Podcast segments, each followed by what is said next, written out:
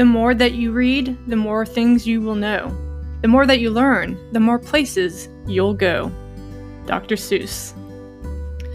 There are thousands upon thousands of amazing, helpful books out there. My goal is to read them and share how we can implement the wisdom to improve our lives, the lives of the animals, and even help save the world. Welcome to Zoonotable, taking wisdom from self improvement, conservation, and animal related books and using them to help us become the best versions of ourselves. Whether you are an animal care professional or just a lover of nature and life, Zoo Notables helps you grow and level up your life.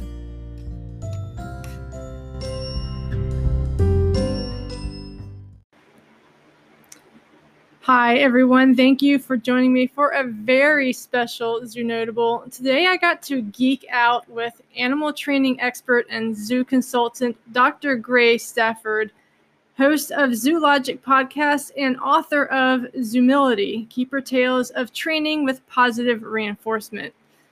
So, I usually keep my Zoo Notables to about 20 25 minutes, with sometimes the author interviews being a little bit longer. But guys, my chat with Grey went well over an hour as we discussed the vicious cycle of punishment, the true positive benefits of positive reinforcement, and just a ton of other topics.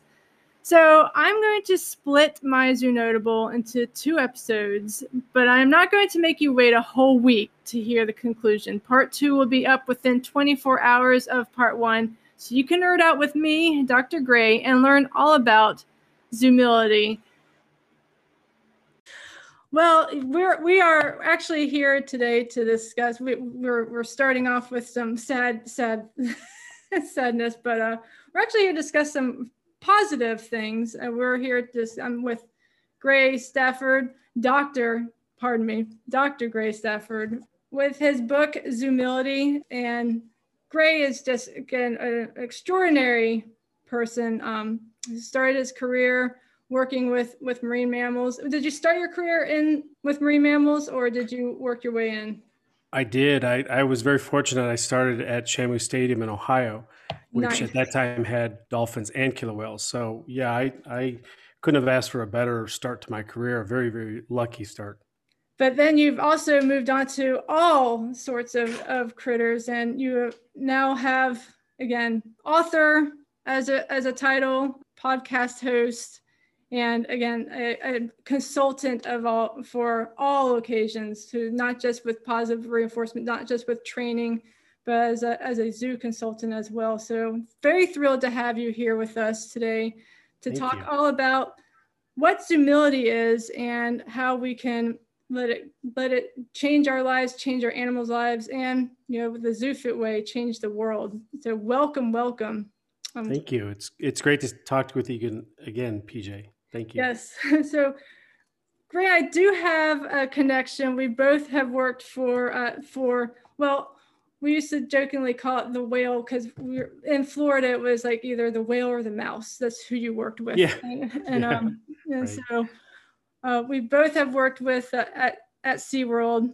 And then when I launched my This Is Your Zoonotable, I, re- I realized I absolutely had to get you on to discuss your book just a little bit about again the without we, we don't go into spoilers here but uh, to, to go with your book Zoom, zoomility is a, is a philosophy of training. It's about leaving your ego at the door. It's all about giving our best life to the animals using positive reinforcement. And and this book was it's it's not the newest book but again if you are listening and you will get so much out of it. This is timeless, timeless wisdom that Grey is sharing. It was published in 2007, but again, as I said, it's timeless wisdom and something going through this again, just some mind blowing gems that that really, Thank really you. resonated with me. Thank you. Yeah, it's very kind, PJ. Very, very kind introduction. And um, yeah, Zoomility's been around for a while, like I have, I guess. Um, but it, it, really was uh, something I just felt I had to put down on paper. It was a struggle. Um, I, have written throughout my career, obviously writing a dissertation. Uh, writing for me is um, kind of a love hate sort of situation because uh, I might spend a day on a few sentences. When I was writing my dissertation, if I wrote a paragraph uh, a day and it was a good paragraph I could keep, you know, that was a good day. Uh, so I struggle with writing, although I've been writing my whole zoo career, press releases, books, articles, and so forth. Uh, I, I, try to put a lot into it, and uh, but it's it's not always easy for me to write. So it, it, was a, about a three year process to to put Zoomility together. Well, it's a great it's a great book, and my my only critique I would have is because I want more. I want more.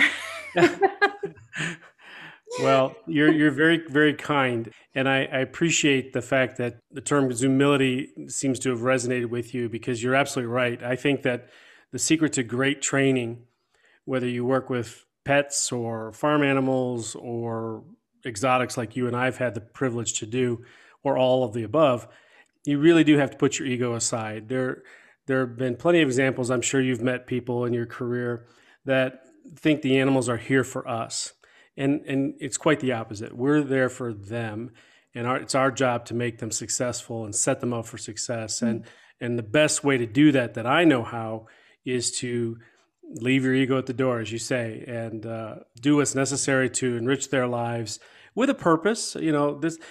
I think one mis misconception people might have, particularly if they come from more of a traditional training background, one misconception might be that oh i'm a pushover. I accept any criteria at all. And and as you know working at seaworld nothing could be further from the truth. We had incredible criteria from our animals uh, mm-hmm. uh, whether it was giving blood or or urinating on cue or all sorts of wonderful behaviors that they they knew how to do. There was really demanding criteria placed on on those behaviors. But when we achieve that criteria with the animals of course then we the sky's the limit as far as using that positive reinforcement that you mentioned. And by using positive reinforcement and using those approximations, those little baby steps to to introduce things like a, a needle or a stretcher or other mm-hmm. things that can be uncomfortable at least initially, you can desensitize the animals to those those otherwise unpleasant experiences which are necessary to take care of them, right? We have all had to take a pet to the veterinarian uh, we've all had to have their nails clipped at some point in time, and those are important behaviors. And and if not handled properly, they can be very very aversive to the animal. And so, by providing that trusting uh, relationship uh, through positive reinforcement, we can alleviate a lot of that tension, a lot of that stress, a lot of the the unwanted baggage that can come when you train with more aversive tools. Right, absolutely, and I'm going to quote a little bit from your book, and that is you may be thinking that reinforcement, this reinforcement stuff seems awfully complex and labor intensive just to have a household companion or a zoo animal. And truthfully, if you're the type of person who focuses only on mistakes and takes all your animal's success for granted, it may take some practice to adjust your habits. That's perfect. Seeing that in action as well is even speaking with some of my my colleagues, moving from a, a negative reinforcement or even a punishment based training to positive reinforcement, it actually took the animals a little and the keepers some time to adjust. But once they got adjusted, both animals and keepers were wowed by by the process. They they couldn't believe how much how much of the animals didn't just do the behaviors but excelled and and uh, exceeded those expectations. And so it's a, again, it does take practice, and that's what this book is really all about: is helping you you get uh, get used to this process, helping you along the way to create the process to make the make the the adjustment to a positive reinforcement training methodology a lot easier for you and and again as you've been saying set your animals up for success. Well i i, I certainly believe that and and base my whole career on that because uh, i've seen it work time and time again. But you know many facilities many keepers many aquarists many marine mammal trainers uh, pet owners have made that transition from a more traditional punishment based uh, approach to training behavior to more of a positive reinforcement approach. And, and it is a, it does require some practice. It does require changing your focus from failure to successes. And what I find with a lot of pet owners in particular is we we tend to take the successes for granted. We we have a sleeping dog that's quiet when the phone rings or when the doorbell rings, and we ignore them for ignoring the doorbell. But the moment they happen to be half awake and they react to the doorbell, well, gosh, we come down on them hard, right? And we we we react to the incorrect behavior or the unwanted behavior. And so training with positive reinforcement really is about training ourselves to look for those successes before the failure occurs. And that takes practice because mm-hmm. our society, whether we're talking about the work environment, the school environment, the home environment, we have a tendency to, to pick at faults, we, to identify our faults and our mistakes. And training with positive reinforcement is about acknowledging the successes and ignoring the mistakes. And that is a big pill for people to swallow if they're not used to it. It is. And I'm, I'm glad that you even brought it up in our home, in our work, um, in our schools. We, we do. We have a very, uh, I call it punishing mentality. And this is why I actually even created ZooFit in the first place was to show people that fitness isn't a chore, isn't not punishment for our bodies. Actually, we can have a lot of fun with it. It does take practice though. And the interesting thing, I've been working with zookeepers in the field and showing them how you can use these principles um, that you that you do with the anim- that you work with the animals on your own lives, but also how can you treat another living being, whether that's a human or an animal, with the utmost respect, unless you're practicing these principles every single day with mm-hmm. yourself. So, again, the whole motto great animal care starts with great self care actually means on very literal level physically taking care of my body but also mentally treating myself the way i would treat the animals and then it becomes a, a cycle you practice this principle and then you're able to do it a little bit better with the animals and with other people. So again, it's not just about the animals. This is a great book for training animals, but also looking at these at these principles that you've set up. This actually is great for dealing with life. That's one of the things I really, really liked about this, things that resonated with me that some of these ideas would just flash up and I'd be like, oh my gosh, this is how we can deal with this a little bit better in life too. Well, I appreciate you saying that, and I, am it's it's very humbling that that um, people see it that way. One of the things I, I tried to accomplish with writing Zoomility was to say, hey, it's okay to make mistakes. It's okay for our animals to make mistakes. It's okay for us to make mistakes. The, the key is to learn from them and to to simplify the environment when the mistakes keep repeating itself and you know the same mistake over and over again well that's a message that says we've got to simplify things the animals aren't getting it or we're being ineffective in communicating our goals for the session and once you take that pressure away to be perfect to be right to inflate our egos once you take that away boy training really is fun and and if you aren't having fun training animals, caring for animals, and caring for yourself, like you say, in a, in a fitness for, format, then we're doing it wrong somehow. Um, training animals is has been one of the great joys of my my adult life because I literally got paid to have fun with animals with a purpose. If you're miserable training the animal, imagine what the animal is is going through. they can't understand what we're what we're wanting, and, and yeah. you go into this too again some of the issues with punishment it, it, it, causes the it leads to desensitization it leads to having to escalate the the, the punisher.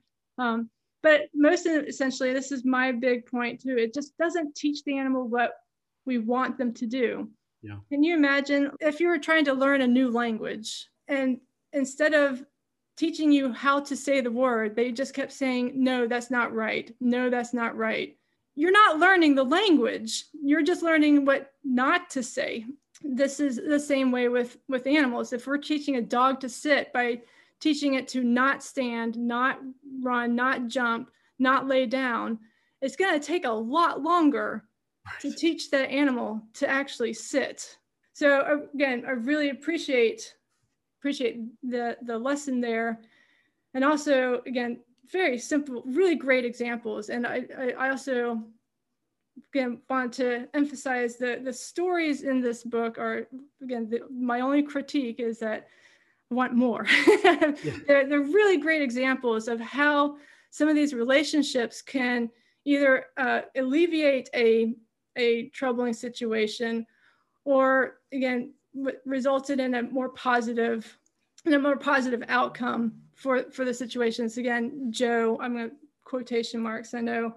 Joe the dolphin who just had had a rough start and then using positive reinforcement were able to turn a lot of those behaviors around because he learned that he was never going to get punished for any of his any of his behaviors mm-hmm. and that little those little actions those little kindnesses can be the the difference between having a beautiful relationship and having a wonderfully well behaved animal and that works with you that again brings joy to your day and having a miserable you know co-worker literally these are our co-workers and and. Before we continue with our Zoo Notable, I'd like to take a moment to thank our sponsors. I couldn't do these notables without them. So we'll be right back after these messages.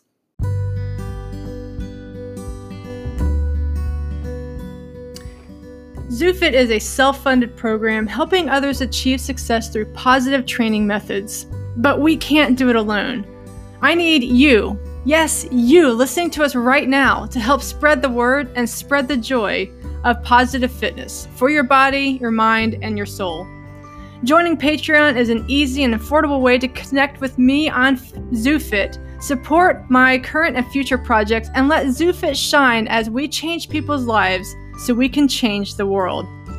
Join other hummingbirds like Sarah and Liz, or join Rochelle for the ZooFit tribe to earn more wisdom and bonus materials, including sneak peeks at my new books. The link for Patreon is in the description down below. Thank you for your support. Now let's get back to our Zoo Notable.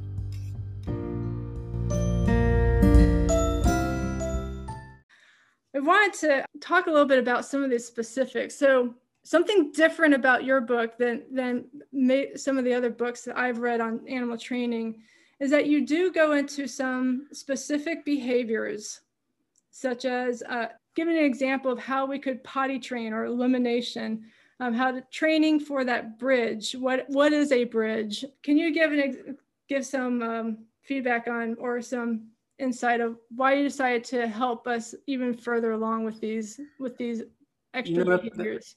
That's a really great question, and I'm, I appreciate you asking it because I wanted to write a book that would apply to not only the situation where you have a pristine animal. What do I mean by that? An animal that hasn't learned a lot of unwanted behavior because of our handling methods or our training methods, right? The the the shelter animal that's been turned in after six months. I, I wanted to write a book that could help families with that clean slate the new puppy, the new cat, the new hamster, the new sea lion, whatever, that hadn't really developed the kind of behavioral problems, if you will, like my buddy Joe the dolphin that you alluded to a minute ago. At the same time, I also know that we all live and work in the real world where we all have animals that have behaviors that we'd like to see eliminated or other behaviors that we'd like to see trained and strengthened. And so I wanted to create a, a book that would address all those scenarios. And in between, starting with a blank slate and, and wrapping up with some of the more hard luck cases like Joe, I inserted a bunch of examples of, of behaviors that that I think were pretty typical of any species, you know, sitting, standing, responding to a bridge, that sort of thing. Just as a way of giving examples, um, I really tried to make the point in Zoomility that you can approximate behaviors any way you want. And really, the only limitation in how you approximate, how you break up a complex behavior into smaller behaviors, is really only limited by your own creativity and experience level and that of your animal. Uh, so, and why did I do that? Because I remember working with the, the dog training community in the 90s um, towards the tail end of my SeaWorld career and, and, and after.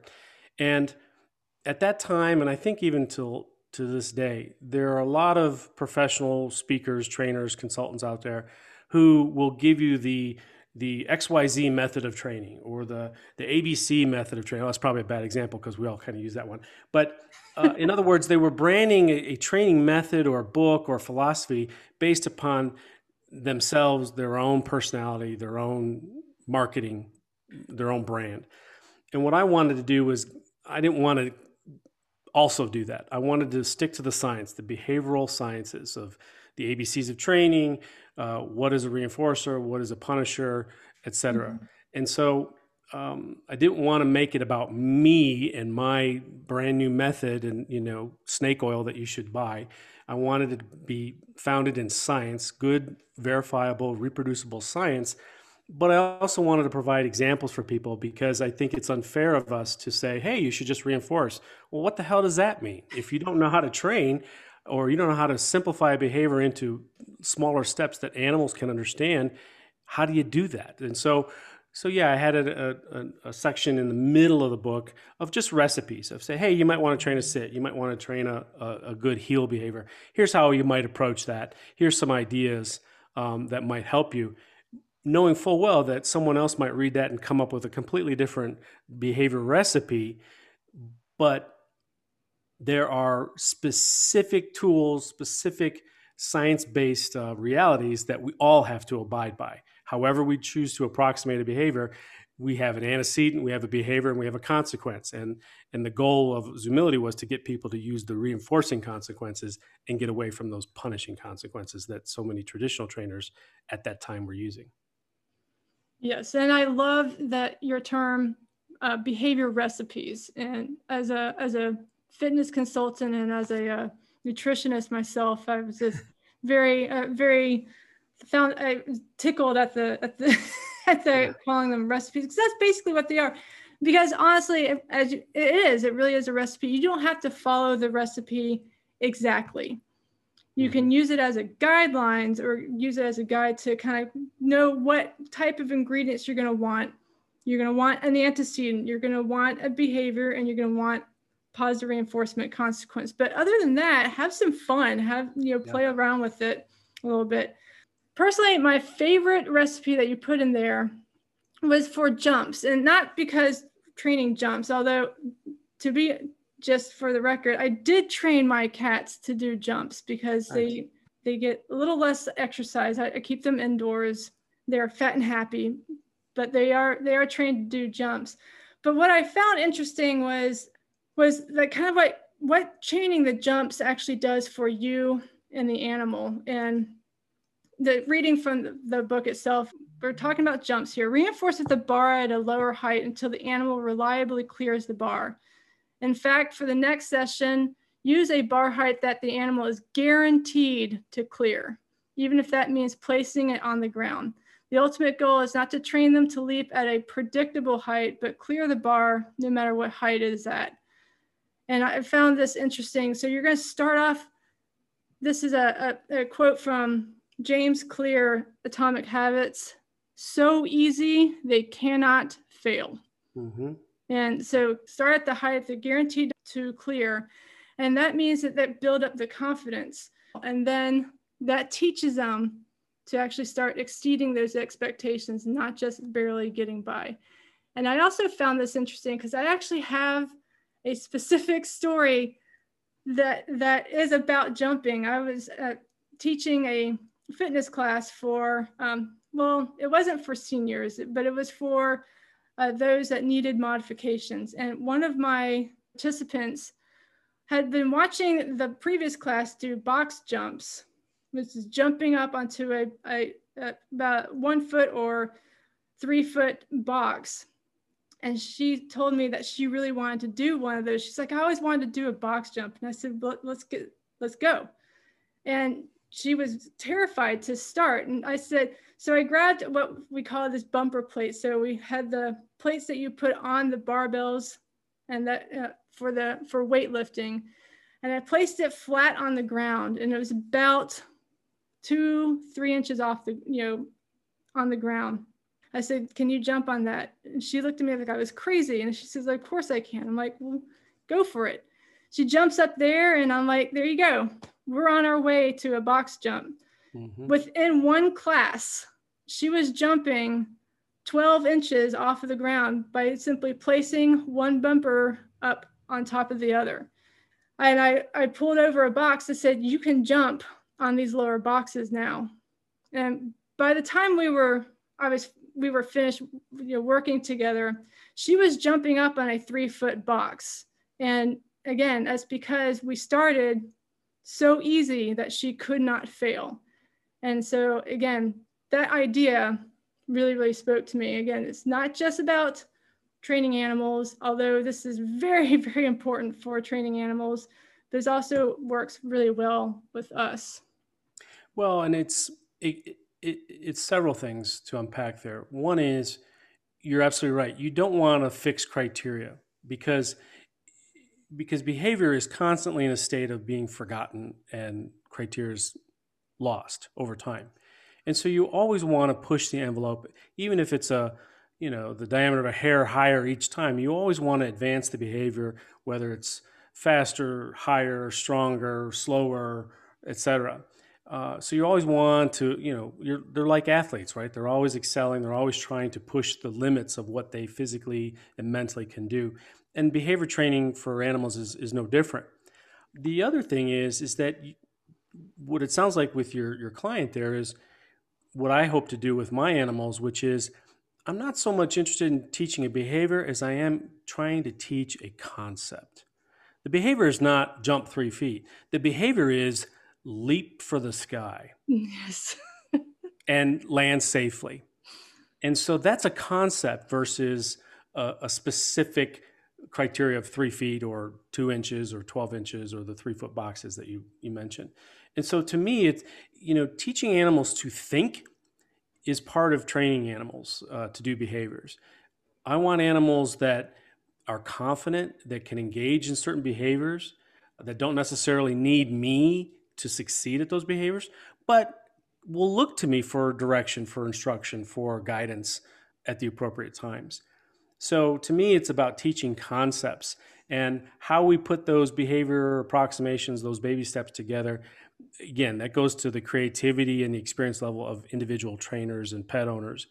But the process, the order in which we provide a signal, the antecedent, the response, the behaviors, and most importantly, the reinforcement, the glue that holds it all together, that is universal. That's not Grey's rule of training. That's not Karen Pryor's rule of training. That's just the way organisms learn. And so I wanted to make sure in Zoomility that I wasn't trying to project some sort of new method that Grey came up with. Rather, I just wanted to, to make sure I clearly stated the science and how I learned from greater trainers than myself one of one of whom was Shamu, uh, how to apply these these scientific principles in a constructive and efficient way. You know, you said something earlier about uh, when you train with punishment, you're you're basically teaching an animal no, but you're not teaching them yes. What was what was it you expected them to do?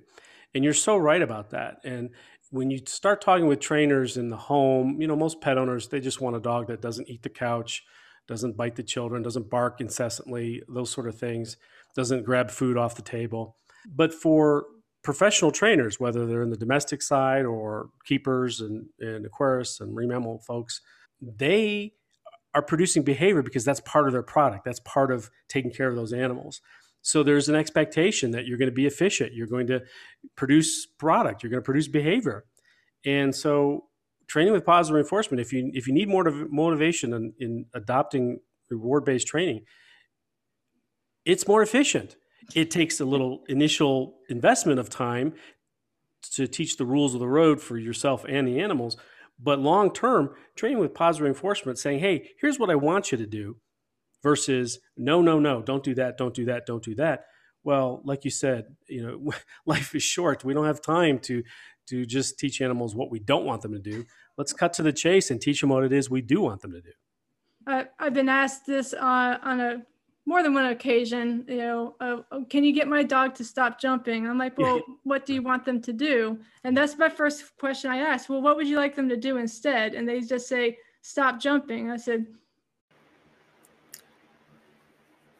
All right, so that's what we have for today. I just want to point out some extraordinary gems that I got from this discussion so far. Number one, if we're not having fun, we're doing something wrong. It's kind of like Grey Stafford was reading my mind. I wholeheartedly agree with this philosophy. That's the point of ZooFit is to eat clean, live green, but most importantly, train positive. If we're not having fun, we're it's not worth doing again. We're probably doing something wrong, so we should try something different. Number two, we are teaching concepts with animal training. I love this. We are not teaching our animals to jump three feet, we're teaching them to leap for the sky. What an awesome way to look at our methods, awesome way to go for our goals. Why jump three feet when you can leap for the sky? So, thanks for joining us discussing Zoomility. We're going to be back tomorrow with part two to close out our discussion.